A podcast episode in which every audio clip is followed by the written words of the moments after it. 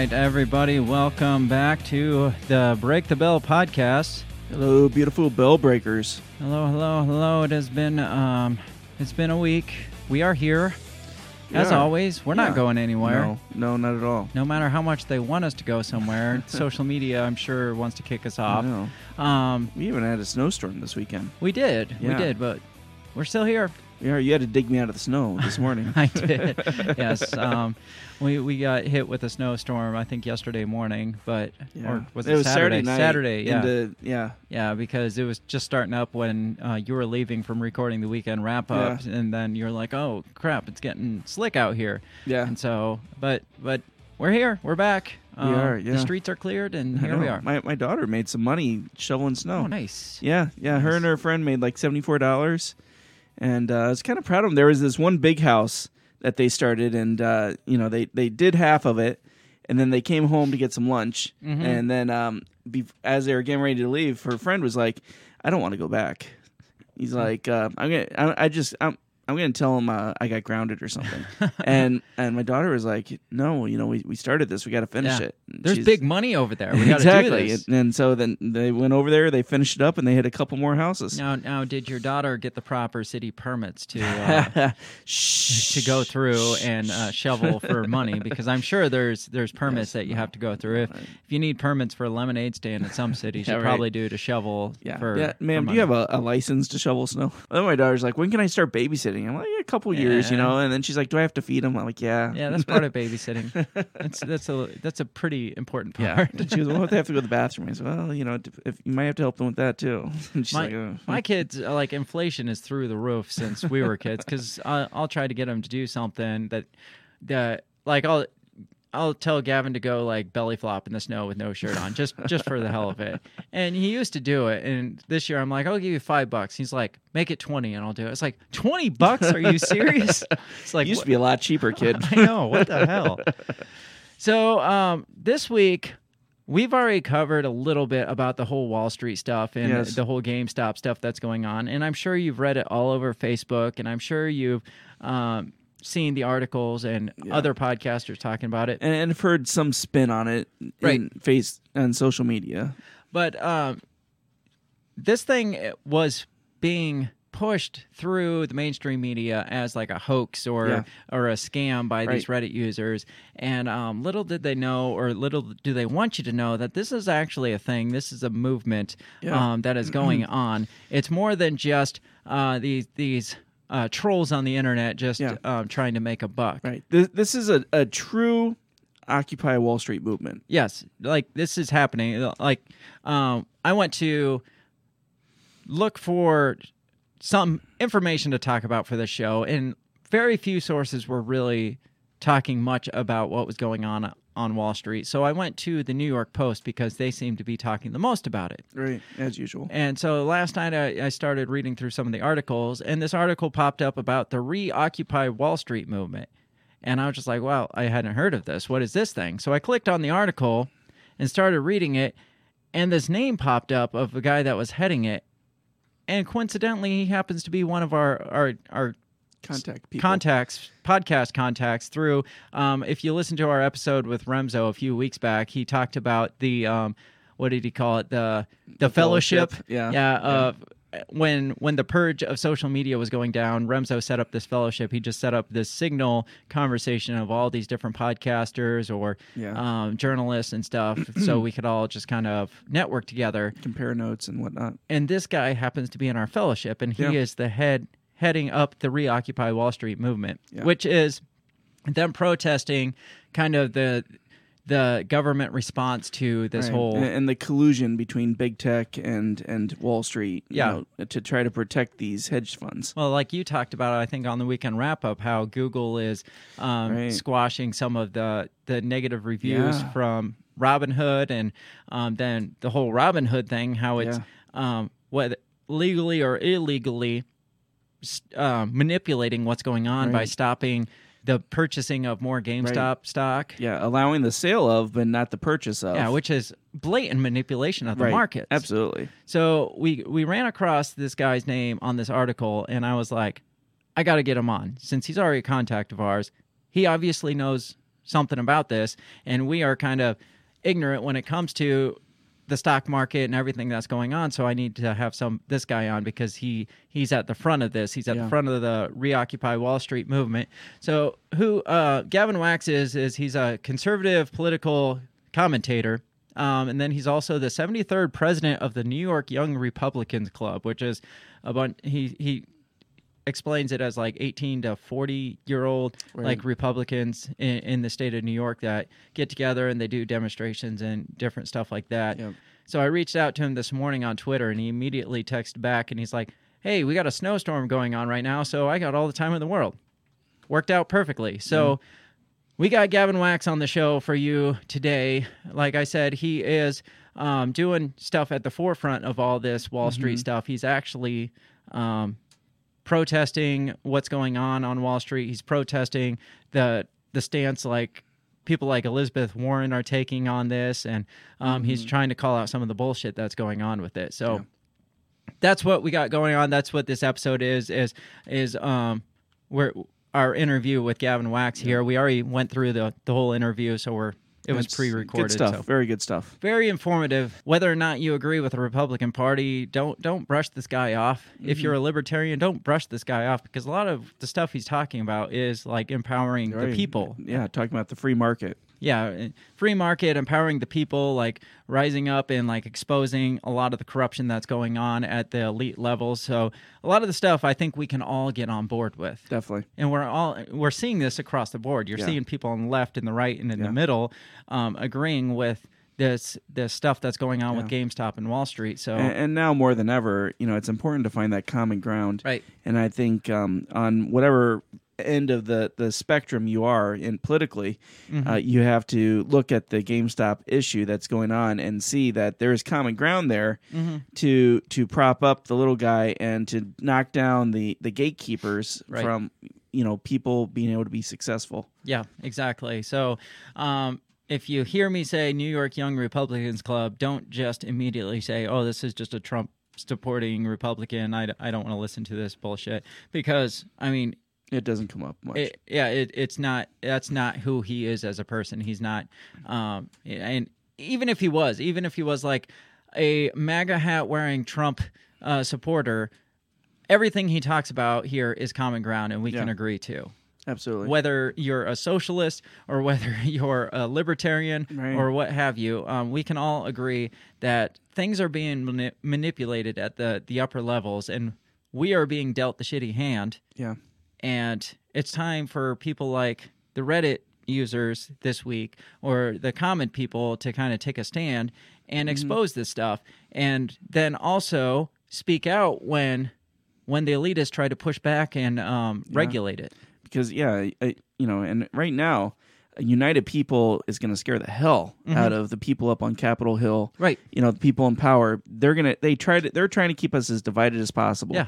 So again, if we can find the common ground, unite and push forward, then it's going to scare the hell out of them and give us a lot more power. yeah Yep. So I mean, it's baby steps. Obviously, this GameStop thing isn't. I don't think is going to like take down the entire uh, No. stock market, but it's baby steps. Right. And it's it's sending a si- a signal Yeah. to the people at the top that it's like we're not putting up with this shit anymore. Yeah. So um, we're gonna get right into this interview um, he- here in just a second. Make sure uh, you check us out on social media. Um, you can find us on Twitter or Facebook or Instagram. MeWe.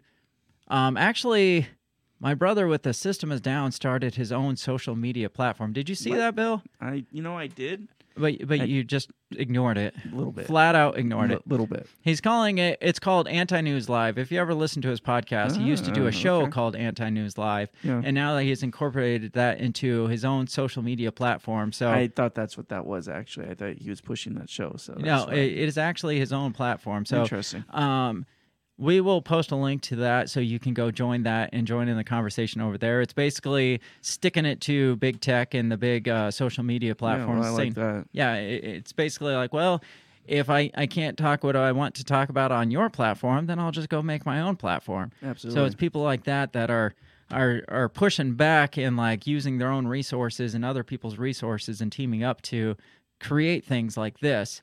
That's what we need to be doing as people to Yeah. push back against the censorship and push back against the corruption and the bullshit that's going on. So check out that social media app, that Anti News Live. Like I said, there will be a link here.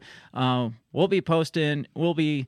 Um, I've already been active on it. Um, we'll be as probably as active on there as all our other social media sites. So if you want to break from all the stupidity of mainstream social media, take a brush of fresh air and go check that out. Even if you don't, it's not something you want to spend a lot of time on. At least go check it out.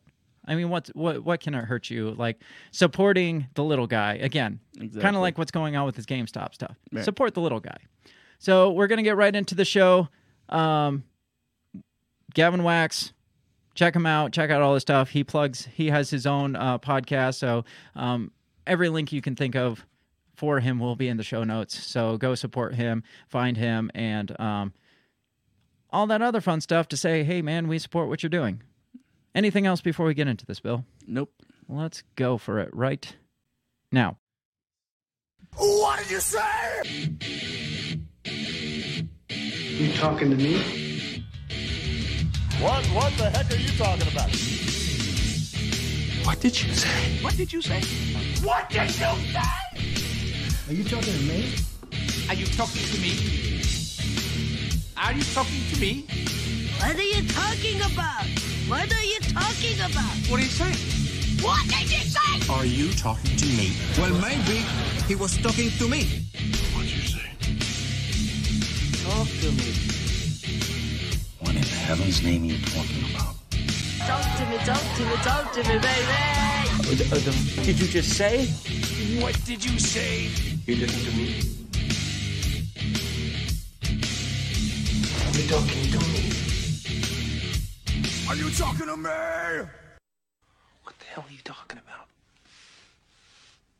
Who are you talking to?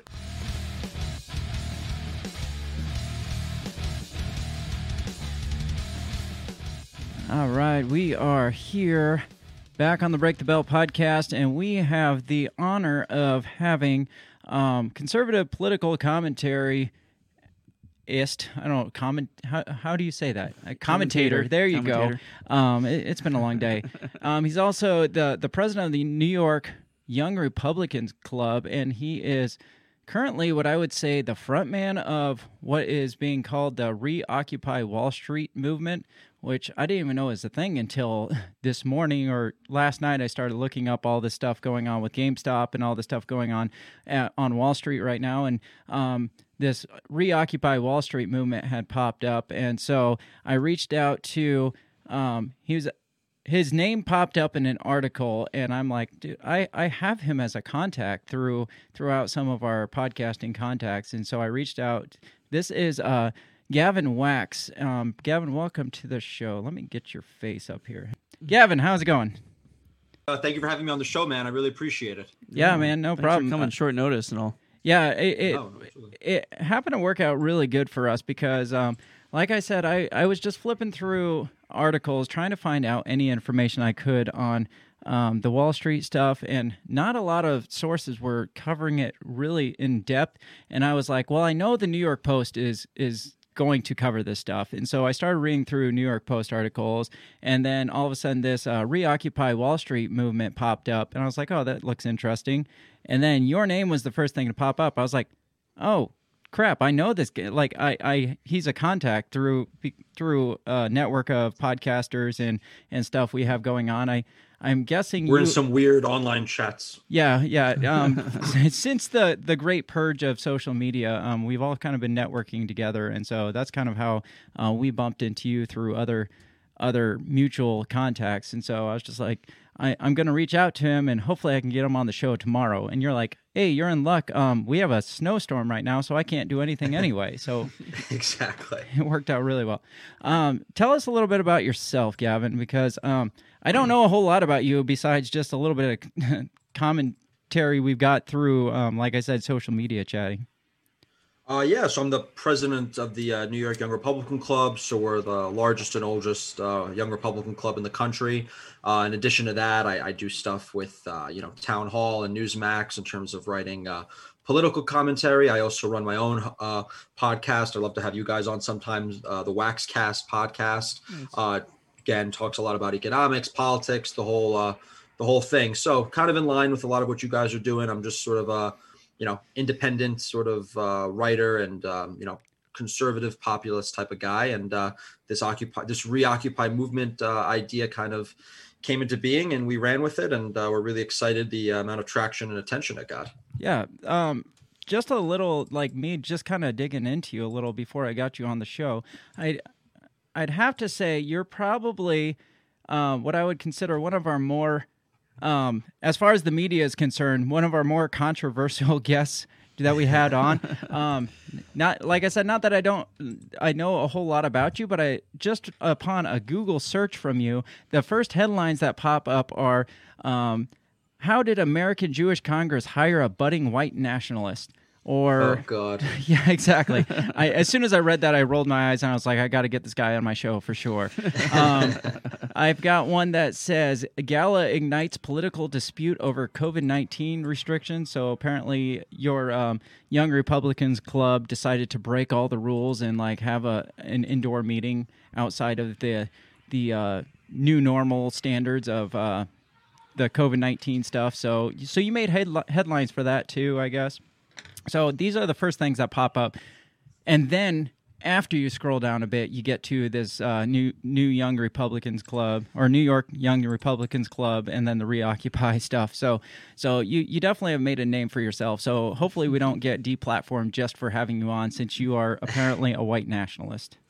yeah, apparently the uh, the Jewish guy working at the Jewish organization was the uh, was the face of white nationalism in this country. That's the kind of insanity uh, that we're living in these days. But you know, when when you take a stand on anything, when you have any kind of view that goes against the orthodoxy or the uh, the establishment, they'll they'll try to defame you. They'll try to uh, label you with whatever, whatever pejorative they can, because the second they can paint you to be the bad guy, then they can justify you know deplatforming you. They can justify censoring you. They can justify a whole slew of things. So uh, that's basically the times we're living in. But yeah, you yeah. look, we like to make we like to make a stink. We like to be a little uh, on the edgier side of things and a little bit more controversial. Uh, you know, we take advantage of the publicity we can generate. And uh, you know, with our gala, for instance, that was one other thing you referenced. I mean, it was uh, it was a big deal with New York because God forbid, you know, a bunch of people would eat dinner and enjoy some speakers inside uh inside a building i mean i can't believe we could have committed such a heinous crime but that's the days those are the days we're living in of all the things you could do how dare you eat together as a group exactly. of voluntarily how dare you eat inside a heated building well if you had governor newsom it would have been okay yeah yeah so um quick question. I just want to know what exactly is the uh, New York Young Republicans Club? What like explain that as, as quickly as you want to, as in depth as you want to, because I I have never heard of this before. Yeah, so it's uh, it's basically a club for 18, anyone between 18 and 40. I mean, you could be any age and join, but the people that can actually vote and and be like you know in leadership positions is 18 and 40. And we're a political club, so you know we we have socials, we have speakers, uh, we do you know grassroots activism like we just did down at Zuccotti Park with Reoccupy Wall Street. We'll do deployments to help campaigns. It's basically like a way for you know the minority of young Republicans in New York because we're in such a democratic city uh, to get together and uh, you know have a good time, have a have a friend network, have a social network. And honestly, I think uh, more cities and states need uh, what we what we have because I think a lot of people, especially what, what big tech is doing to censor you online, uh, I think you know people would stick would would have a lot easier of a time uh, staying true to their principles and advocating uh, for their beliefs if they had a support network behind them. Uh, many times I, I, we meet people all the time who join our club who you know they were like oh, I had no idea you were other people like me and, and all this kind of stuff. So we have about 500 or so, 550 members. Uh, we have a clubhouse here in Manhattan. And uh, yeah, it's uh, it's kind of it's a, it's a cool thing. So we're, we're happy we we can run it. It's been around for over hundred years, and uh, we've we've shifted it to the right. We've made it a lot more conservative, a lot more populist in recent years because it used to be run by a, lot, a bunch of RINOs. Uh, so we took it over basically. It was like a coup d'état. Okay. Uh, you don't usually see uh, younger New Yorkers uh, on the side of Republicans. How did you come about to that side? Yeah, I mean, I, I'm from New York originally. I'm I'm I'm born and bred here. I, I think there's like a misnomer. I mean, New York's a big place. I mean, if you Yeah. think about it, population wise, eight million. I mean, that's bigger than many states. Right. Uh, and I think people tend to forget. You know, if if 30 percent of New York is Republican, that's still a lot of Republicans. Right. Uh, it may not be a high percentage, but it's a high nominal value. And where I'm from in the outer boroughs and Queens, where Trump is from, uh, there's a lot of pockets of Republicans. I would say Staten Island, uh, which is one of the five boroughs, is, is as Republican as Alabama. Uh, but people forget that. South Brooklyn Mm. is very Republican. So Hmm. there are pockets of very Republican areas here, and it's Okay. uh, kind of that blue collar kind of Republican. Okay. Um, but even with the club and everything, I mean, a lot of people move to New York. I mean, we have people that move to New York from all over the country to get jobs, Right. and you know they may be Republicans when they move here. So surprisingly, we get we we before COVID, we were having events with like 400 people. I mean, we were doing great, and and we do way more than the Young Democrats do. Um, and maybe that's because we are the minority and we are kind of like the niche. We are kind of like the outsider. Mhm. Uh, so it may help us. Um, but you know, I think you you could find you could find Republicans, conservatives, people on the right anywhere if, if you look for them. Sure. So, um, we've we've talked a little about the the whole GameStop stuff that's leading up to all all this like hedge fund Wall Street stuff that's going on, but we have very little knowledge of that like the stock market arena or like anything about Wall Street. So we're kind of we're kind of ignorant when it comes to any of this stuff. And I'm guessing this is what sparked this whole reoccupy Wall Street movement that you've got going on as of the last few days. So, um, could you just give us like a brief layman's overview of what actually happened mid last week till now with the whole GameStop stuff leading into um, all these like short short stock squeezes is what they're calling. Um, just get, give us give us a, your best explanation of this so we can actually understand what's going on. Yeah, absolutely. I'll go further back than just the last few weeks. I mean, I would say that the, the, the GameStop phenomenon started really at almost at the end of 2019, I believe. Uh, GameStop was going under some new management, and there were some things that were changing with how they are running their their business model. So there were some changes in the fundamentals of the stock that could point to the stock price rising. Now, that's just a minor increase, not something massive that we've seen. And there were some people on this on this Reddit subreddit, uh, Wall Street Bets, that was promoting uh, GameStop based on you know it could be a good trade. And then in addition to that, people that had in, had in, uh, had posted information that showed uh, that uh, some major hedge fu- hedge funds uh, were shorting GameStop. It was one of the most shorted stocks. In fact, it's it was I think 50% over float, and the float is how many stocks are in circulation. So this stock was shorted more than there were actual stocks in existence. And a short is basically uh, you're borrowing uh, the stock at one price, you're hoping the price goes down. Uh, so when you buy it back, uh, you make the difference. So it's basically you're hoping for the price to go down uh, with a short. Uh, but the problem with a short is that uh, you, your losses could be infinite. If you buy a stock, if you buy for five, the most you could lose is five. If you short a stock, uh, you could lose infinite amounts of money because you eventually have to buy this thing back. So if it Mhm. goes up, uh, you're stuck. You have to execute on the contract. You have to buy the stock back. Um, so the hedge fund started shorting this thing, and it was probably being shorted well beyond what could be justified. Um, I'm all for shorting stocks. they serve a good function in the pricing mechanism. If you have information that an asset is, you know, doing badly or it's uh, overpriced, you want to signal that to the market so everyone can know, and you do that through shorting. But sometimes it could be abused. So they were abusing it with GameStop. They were abusing it with AMC, for instance, which is another quote unquote meme stock. But AMC, the only reason the stock price really tanked was because no one could go to the movie theaters because they locked everything down. Right. And when they did the short squeeze, it was killing their ability to raise capital in order to keep themselves afloat. So in, ca- in cases like that, the short sellers are really, I don't know if I could swear on here, but they really Yeah, are the the assholes. Um, so what happened is, is uh, the Wall Street bets guys realized that if they through these retail apps like Robinhood, they could easily start buying this stock in mass when it was so dirt cheap. And if they all collectively were buying enough of it, it could it could just force the price of the stock up Mhm. because a lot of these short contracts were, were set to hit kick in and the hedge funds had to buy the stocks back no matter what. Um, and this would just create this pressure that the price had to continuously rise because as the price rose, they're going to need to buy them back from all the shorting, and it's just going to. And then if people don't sell them, and many of these uh, Wall Street bets guys refuse to sell, it just put this this inflationary pressure on the price to send it skyrocketing. So they started doing this slowly but surely, and the price continued to rise and rise and rise and rise and rise. And then in the last few weeks, it just went out of control, and the prices were soaring to I think as much as four hundred dollars.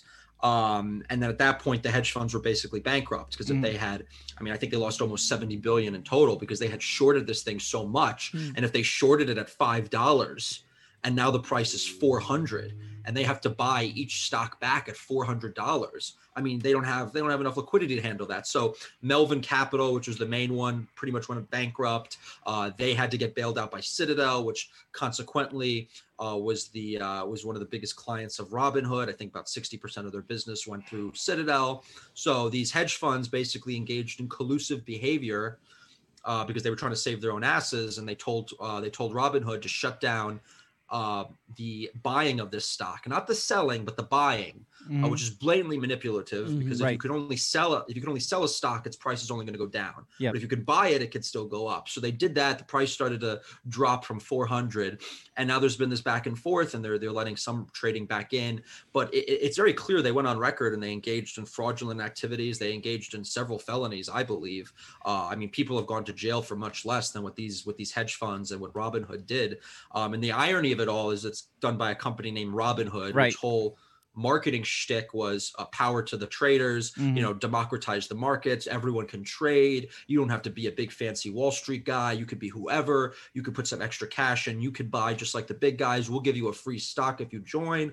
And, you know, Robinhood stealing from the rich, giving to the poor. So that all end up becoming the most ironic lie of 2021 already Yeah, that and was that uh, was the now we're now we're here but it ended up being one of the biggest transfers of wealth i think in human history because a bunch of these nobody anonymous joe schmoes on reddit were able to go from buying this thing at five dollars to having it to holding it at 400 they became multimillionaires. I mean they were they were buying homes they were paying off their student loans they were paying off their student debts and now the media corporate complex is vilifying them trying to make it seem like they're manipulating the market. What, what they did was the short squeeze. That's what you were referencing mm-hmm. earlier which is a legitimate market response to overshorting an asset. It's it's a self-regulating thing. If you overshort an if you overshort a stock, you could short squeeze it. That discourages people from shorting too much, which is a it's a good balance. It's self-regulation. You don't need government. And um, they did that, and now they're getting vilified. They're being called the market manipulators. They're being called the bad guys. When really it's David versus Goliath. And um, you know, it's uh, it's a shame that we live in such a such a time of dishonesty. But hopefully that wasn't too long. Sorry. Yeah. No, no, no, no, no, no, that was perfect. That was good.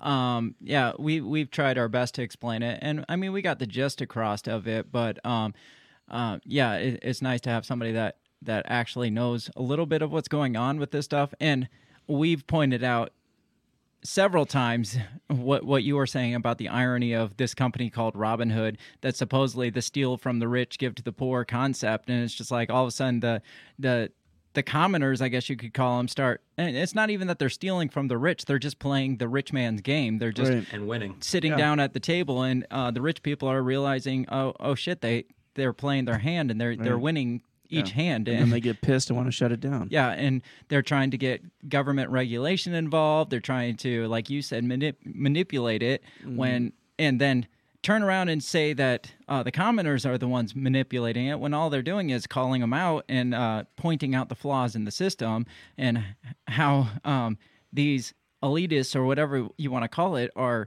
are single handedly um, tanking small businesses or smaller businesses. I don't know if you can call a GameStop a small business or not, but um, like you were saying, AMC, it's specifically like um, running them into the ground because it's a, a dying company already because of um, false false uh, market with with the COVID shutdowns that for what whether or not you think they should happen obviously it's what's killing all these businesses like the movie theaters and stuff. And now um, these hedge funders want to come in and kill it even further. And um, then they get all pissed and upset that that commoners are coming and playing their game and beating them at their their own game. Yeah, I mean, and that that's basically what this comes down to. It's kind of like this old boys club uh, of these elitist, you know, kind of big money guys versus you know the rabble, and they and they you know they go on CNBC and they call these people unsophisticated. They call them dumb. They call them too stupid. They say, oh, you know, we're shutting down trading and we're doing these things for your benefit. It's very patronizing. And what's what's funny about the whole thing is the only people that were unsophisticated in this whole thing were the hedge fund managers because they Right. were very they were very cocky. They were very arrogant. Uh, you know, they had they had no uh, you know they, they seem to have been really caught with their pants down because they have they get paid millions of dollars to manage billions of dollars and that includes having a staff of dozens of analysts. And we're supposed to believe that these hedge fund managers couldn't tell one of their analysts to go onto reddit and to monitor these forums and to see what the retail investors are doing who have a ton of capital and could really move markets if there's a cultural phenomenon if there's mass psychology you're telling me they didn't have the competence to do that? I mean, that's just incompetence on their part. They Right. deserve to lose. If I started a business and I made a stupid decision, my business would fail. I would have to shut down stores. I'd be out of business. I wouldn't go on TV and be like, "Oh, it's not my fault. My hot dog stand failed. It's these stupid idiots who don't appreciate my hot dogs." I mean, it would be Mhm. like, you know, you'd be Mhm. laughed out. But that's kind of like what they're doing. They're basically trying to claim everyone else is stupid, but not them, even though they're the ones who lost at their own game. And then the other thing is, you know, they, they go on CNBC and they're saying, oh, well, you know, the price of GameStop, it's too high.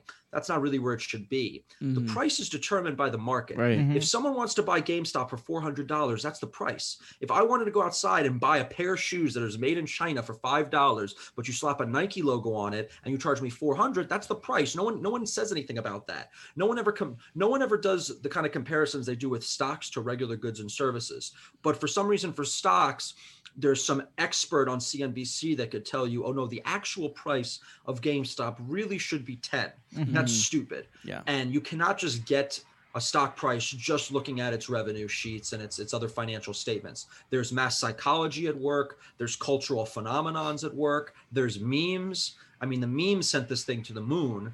But if you're if you're if you're not like, you know, if you're not paying attention to these things, if you're not staying ahead of the curve, you're going to lose out like the hedge funds. So this is a, this is a beautiful case of the free markets. And what pisses me off is people claiming they support free markets, Mhm. trying to screw over the Reddit guys. Right. It's, it's just it's just lying two face uh, phonies.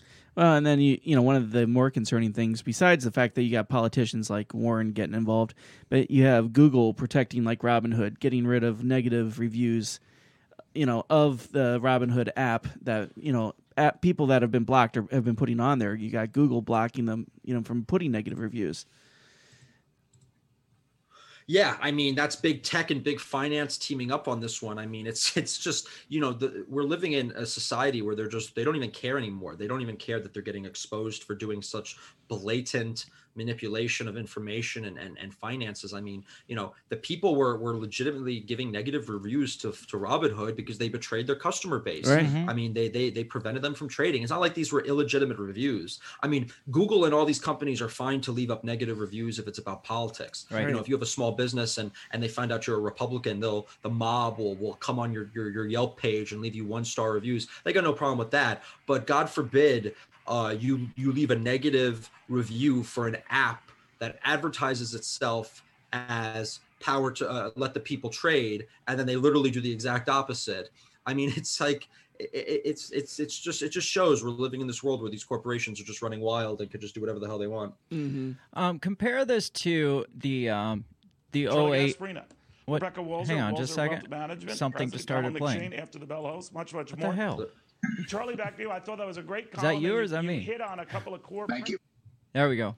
Sorry, I pulled up an article and it started playing in the background. Um, can is there comparisons to this and the the 2008 housing bubble where um, there was blatant um, building up of this housing um, market through um, BS uh, loans that were going out to people that clearly couldn't afford these loans just to um, I don't know, just to to inflate the the housing market higher than it should have been, and then obviously it went bust. Is there comparisons to this, or is this something completely different? I mean, there are comparisons in some regards. I mean, with the housing bubble, I mean, I would argue that was more on the government side. That was more on the Fed side. They created a lot of, uh, you know, disincentives that encouraged loose lending standards, that encouraged uh, risky loans. Um, they created a lot of moral hazard, excuse me, that allowed these banks and these financial institutions kind of to run wild and to over leverage in many regards. Um, at the same time, obviously, so there was obviously some some blame to be placed on the banks and the financial institutions. I was fully against them being bailed out. That's where I think I was very enraged. I think many Americans were very enraged.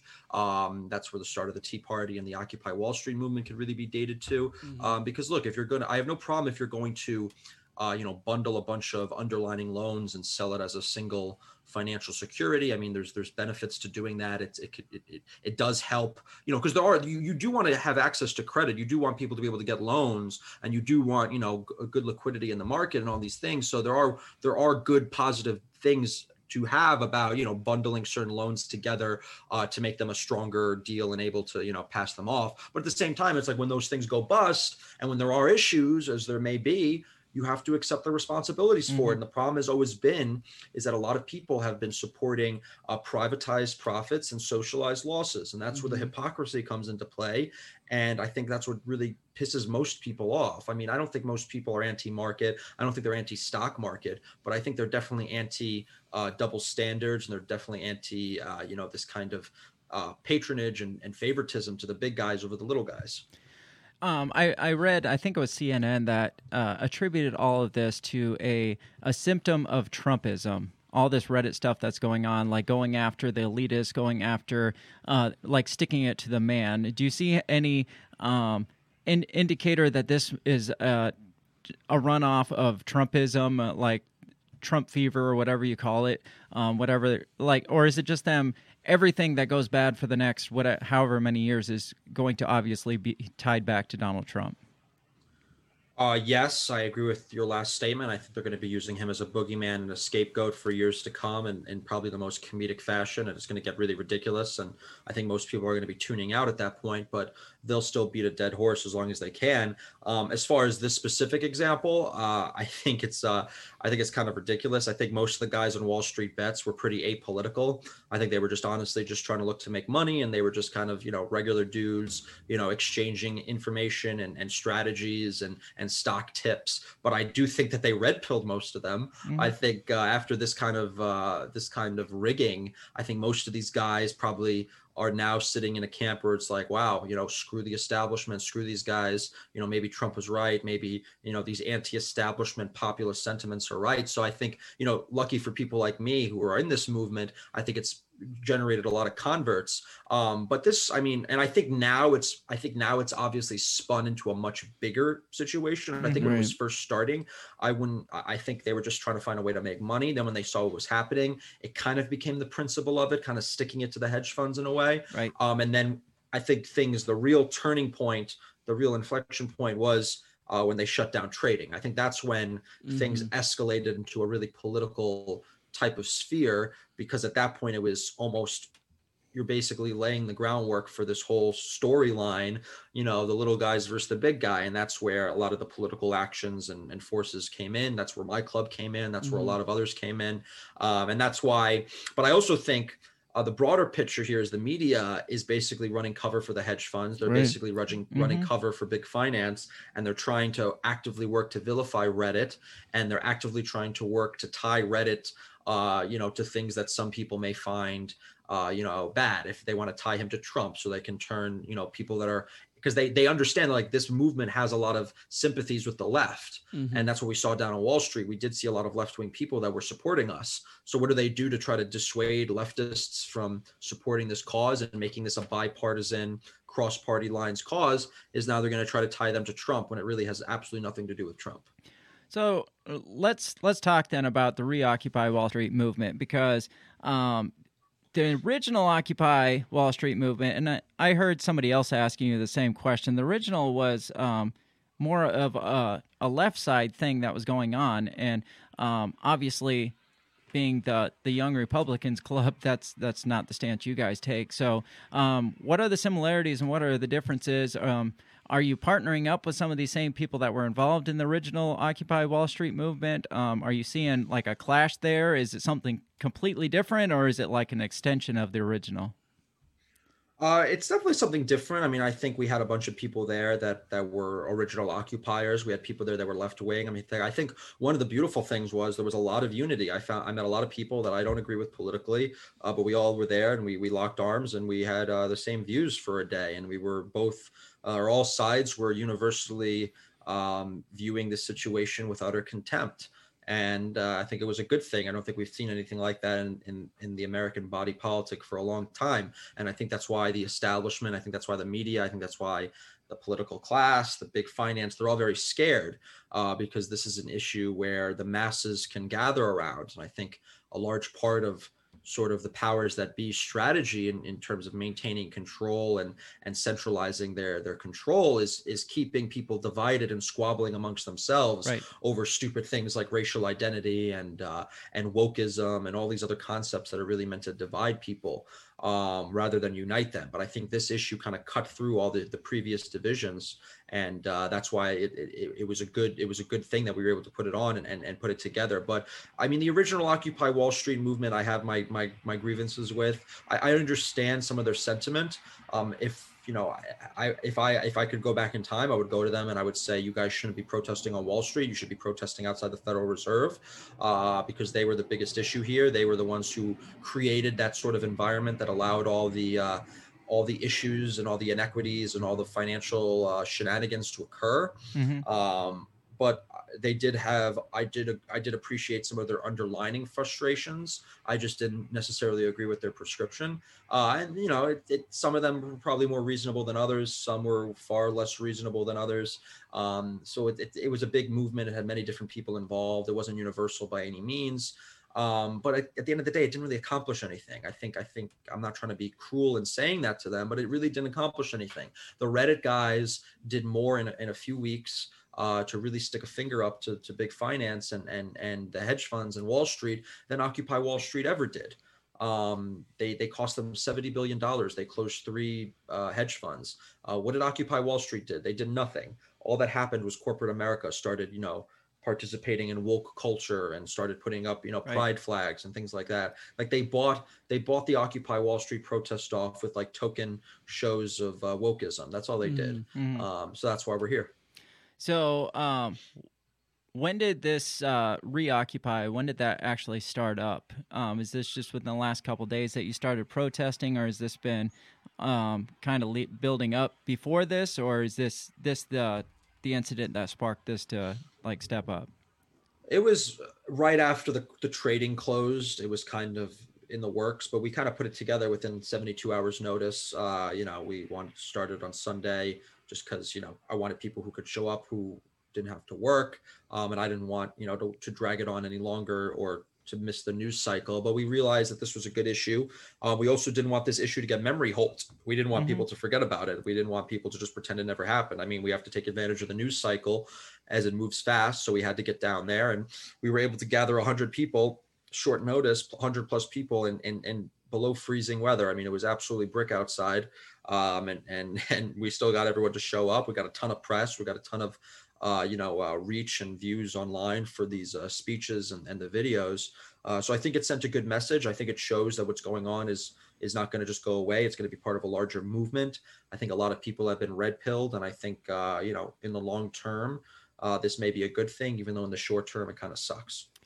So I, I was reading an article of how uh, about the reoccupy Wall Street movement, and it was talking about how the uh, the Wall Street Bull was quote unquote vandalized, and they had to cover it up with a tarp because of like blue tape that was stuck to it um, with different sayings and stuff, and just just the fact that they were calling that vandalism um, seemed ironic to me with all the stuff that's gone on throughout the country this last year as far as vandalism is concerned that has been um, considered quote unquote peaceful protesting for the last six eight months. So um, did do you have any information about any of this vandalism, or was that something completely separate from you guys, or you just not want to comment on that at all?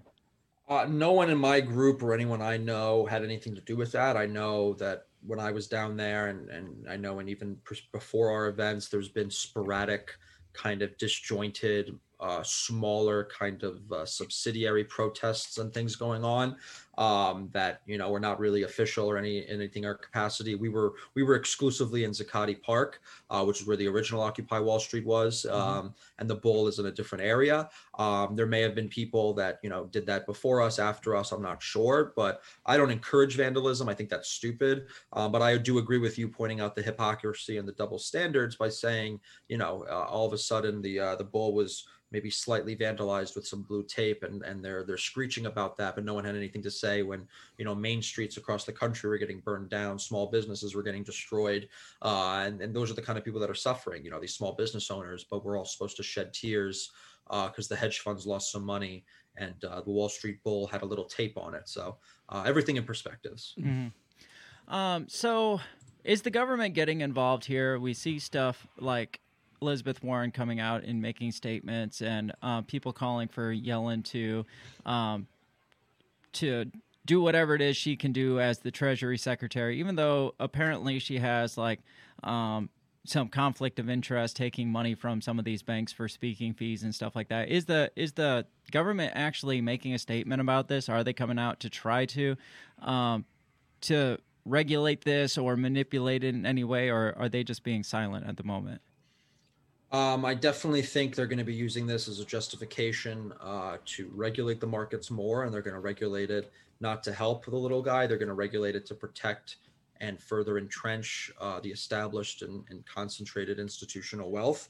Uh, they're going to put up more barriers to entry for people to trade. They're going to put up more restrictions on trading. They're going to do everything they can to make sure that you really can't make any legitimate money uh, in the markets anymore, which is what happened. Uh, they just want it uh, to be a uh, closed table, a closed game uh, for certain individuals. Um, and that's what they want. They don't right. want the rabble to have a seat at the table. They don't want the peasants uh, to be able to, to outsmart them. so I definitely think this is going to be used as a, as a cause uh, for further government encroachment into the markets. Uh, people like Yellen are absolutely full of conflicts of interest. She's getting millions of dollars in speaking fees from these banks, these institutions, um, and now she's running the Treasury Department. Um, I mean, who cares that she's a female? She's going to be corrupt. She's going to be doing mm-hmm. favors for them. I think she already has. Um, she's not going to be looking out for uh, the national interest. She's certainly not going to be looking out uh, for for for the regular working schlubs interest or Main Street's interest. She's only going to be looking to protect uh, her her Wall Street corporate donors. Uh, so she's very much a compromised figure. Um, but the government's going to get more involved, and I think they're only going to make it worse.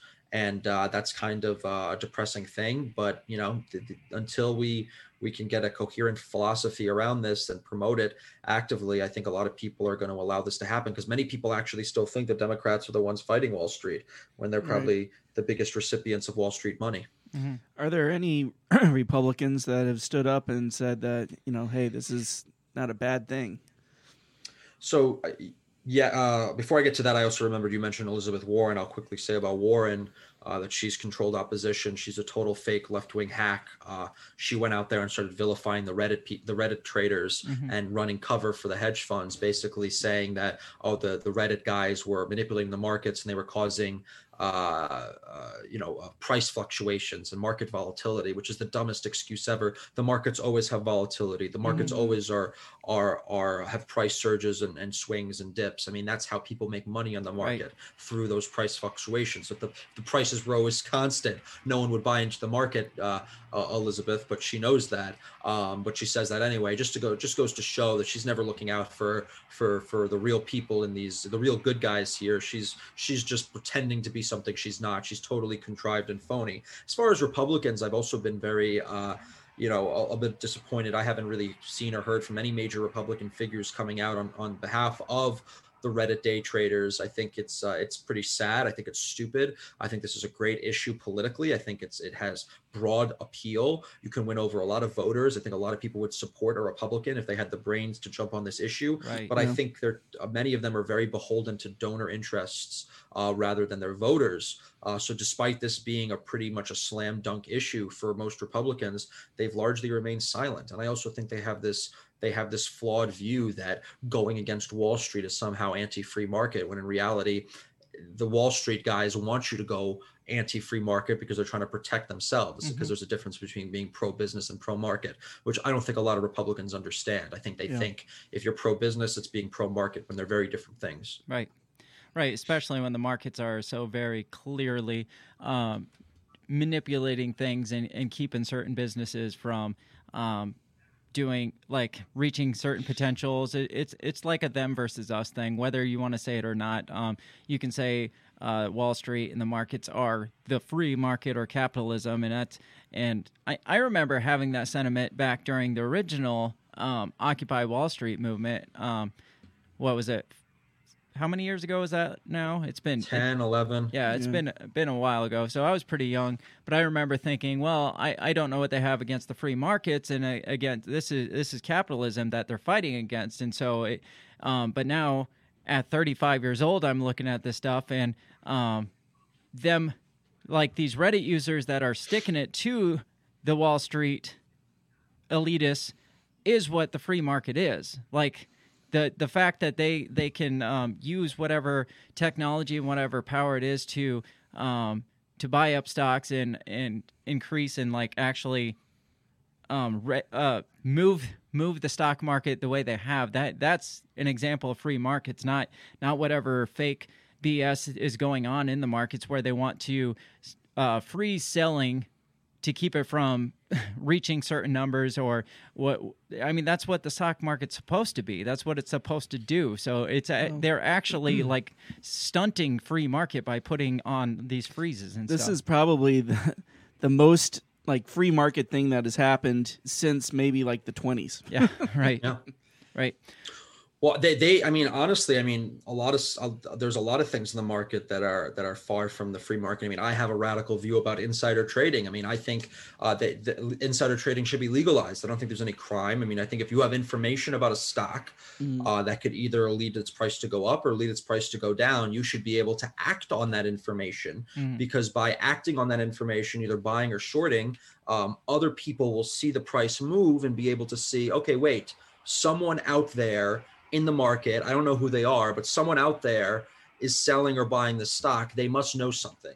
Right. And that would make the price more accurately reflect the, the quote unquote fundamentals. Uh, but that's made illegal. Uh, so there's a lot of things that you know go on in the market today that uh, it's simply you know just a byproduct of government regulations. I mean, there's a lot of forms of trading and certain types of securities that are only available to a select few. I mean, you have to have maybe a certain Bloomberg terminal, or you have to have certain licensures and Right. stuff like that.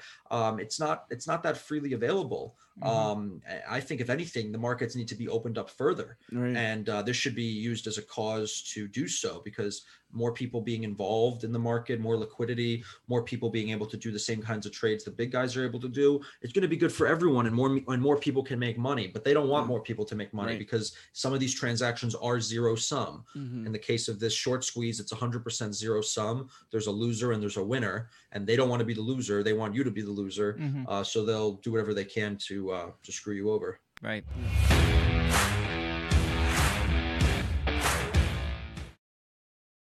Have you ever thought that maybe voting, maybe all this politics constantly surrounding you is not the way to achieve freedom in your life? Hi, I'm Remso W. Martinez, and I ask myself the same question. That's why I'm on a journey to find true freedom in my lifetime. From learning about financial independence to new ways to develop rugged individualism to amazing guests living strange, crazy, amazing lifestyles that you've only thought might be real but actually are. Go ahead and check out my new show, On the Run with Remso W. Martinez at the We Are Libertarians Network. You can find On the Run with Remso W. Martinez on iTunes, SoundCloud, Stitcher, Google Play. You know how the internet works. Come on down and let's discover how to achieve real freedom in your life together.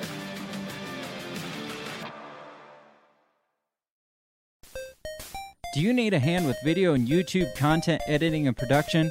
Send some love to our newest sponsor, Van Vanzot Media, a freelance video editor and YouTube content creator that produces a wide variety of content such as audiobooks, audio dramas, podcasts, gaming videos, and interviews.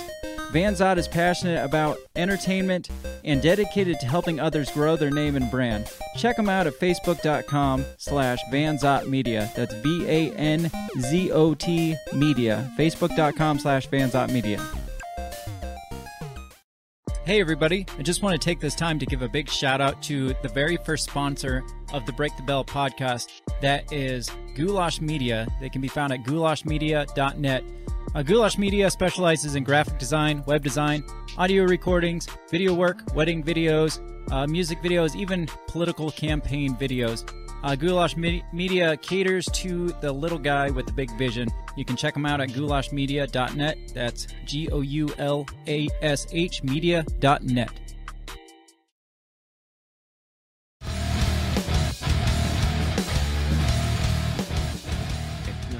So, um, I saw some posts on throughout the social media that that said, actually, no, this was a, a CNN article I read that was saying, um, um, w- w- it was like a pundit or something, but it, it was talking about.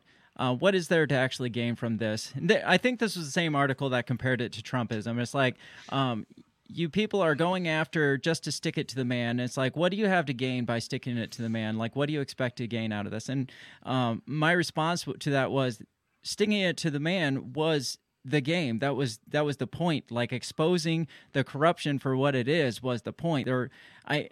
I mean, yeah, you said a lot of these people went in it to make some money, but I think after the fact, like later on in the day, I think a lot of people were just going in, not necessarily thinking they were going to make a million bucks out of th- th- this, but they were like, wow, these guys are actually going after and like moving things that haven't been moved in years. Let's jump on this thing just to stick it to the, this corrupt uh, system. Well, I certainly think. I mean, where things have gone since then, you know, with the, uh, the movement with silver lately, Right. you know, and some of the other short sell stocks that have been going up, is definitely been a stick it to the man situation. Yeah, I mean, look, there's that meme. There was like the woman, she's like yelling, "Honey, sell, we'll be millionaires." And then Right. he's looking the other way. He says, "No, we must make them pay." I mean, Right. there was a hundred percent uh, a lot of people who were doing this on principle, and I think that's really what drove this to the moon, quote unquote. Because if it was a traditional short squeeze, many people would have sold by now, um, but they refused to sell, and the price had to keep getting higher and higher to find willing buyers for these people to close out their shorts. Um, and that's what's really pissing off the establishment because they're acting because they know the Reddit guys in many ways are acting irrational and they're not acting in their their financial self interest, um, and they're purposely uh, foregoing uh, massive amounts massive amounts of profits and gains on these stocks in order to send a message, um, which is the beautiful thing about it all. I mean, it's very I, you have to give you have to be commending them. Uh, Right. You have to commend them for this that they're putting uh, personal gain uh, to the side in order just to expose what's going on on Wall Street and what's going on between the Feds and and and and uh, the big moneyed interests. So uh, all the power to them. But yeah, you're right. I mean, I think this was. Uh, it, it did send a message. It was effectively sending a message, and I think sending a message is a good thing. Uh, we wouldn't be talking about it otherwise. Many other people wouldn't be talking about it otherwise. I think this woke up a lot of millions of people. Tons of people I know in my own personal life through anecdotes had no idea about any of this. I never heard of Reddit. I never heard of shorting and didn't know anything about the markets or GameStop or anything.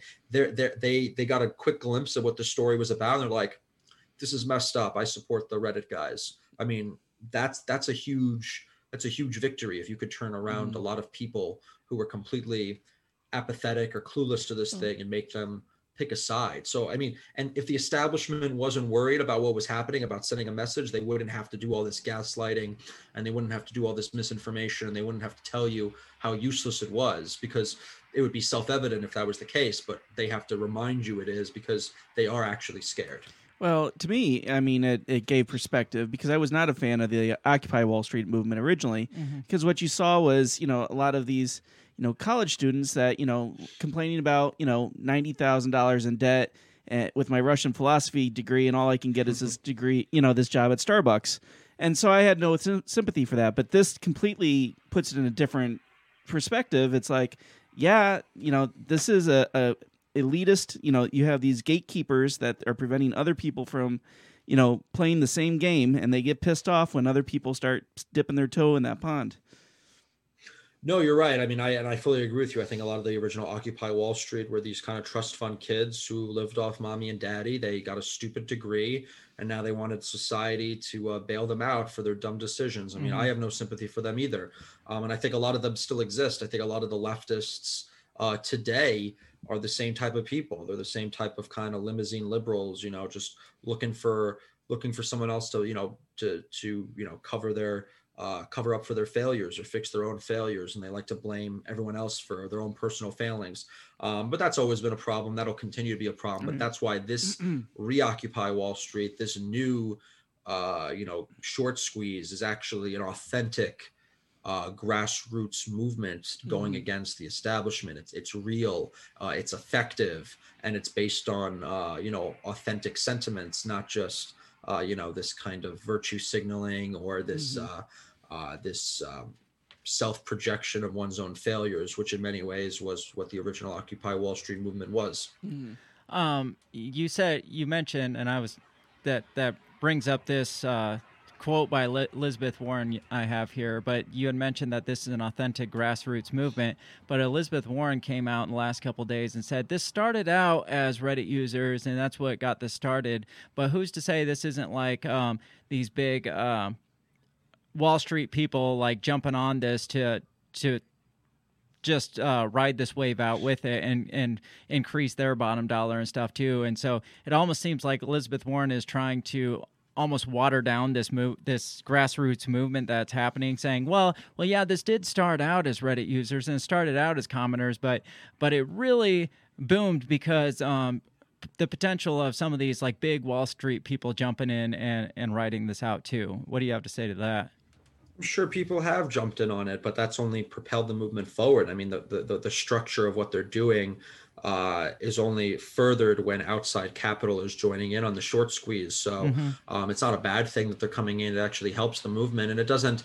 it doesn't dilute or delegitimize the underlining impetus for this all. Um, you know, every movement is going to have some inauthentic people joining in for personal gain we just discussed Occupy Wall Street. That's no different. Uh, but it, it just it just goes to show that Elizabeth Warren is so hell bent on uh, you know destroying uh, this peasant revolt, as Cernovich called it, because uh, it actually represents a real threat uh, to her paymasters and the people that support her. Um, and she doesn't want to be exposed as a hack. So she has to do it under this umbrella and this guise of, oh, well, you know, it's really just a hedge fund. It's really just other Wall Street guys just getting in on this for for a quick buck. It's not really the little guy. Don't don't buy into that. That's Russian propaganda, whatever they're saying now. right yeah that's that's how i saw it too it's almost like she's just trying to convince the rest of us not to uh, take sides with this because it's like well it's it's not really the little guy doing this that's what they want you to think so so don't get into this i've even seen articles go as far to say as um, the biggest losers out of all this will be the Reddit users are the the little guys that are buying into this because when this does inevitably go bust, they're going to be the ones that are losing the most out of this. So it's trying to convince them. It's like, do you really want to play this game? Because who's going to lose on this? You guys are going. It's basically flat out warning them. You guys are going to be the losers out of all of this. it's so stupid because I mean, if you break everything up into like tranches, you have you know the first group of people that bought into it really early. They're definitely not going to lose out. I mean, unless this thing crashes all the way below five dollars, they're going to either walk away, uh, you know, breaking even or making some money. Right. Uh, then you have the second group that bought in later, knowing that the price was already incredibly inflated, uh, but they wanted to send a message. I don't think those guys care if it crashes. I think they purposely did it as a finger. Then you have the people that joined in later stupidly.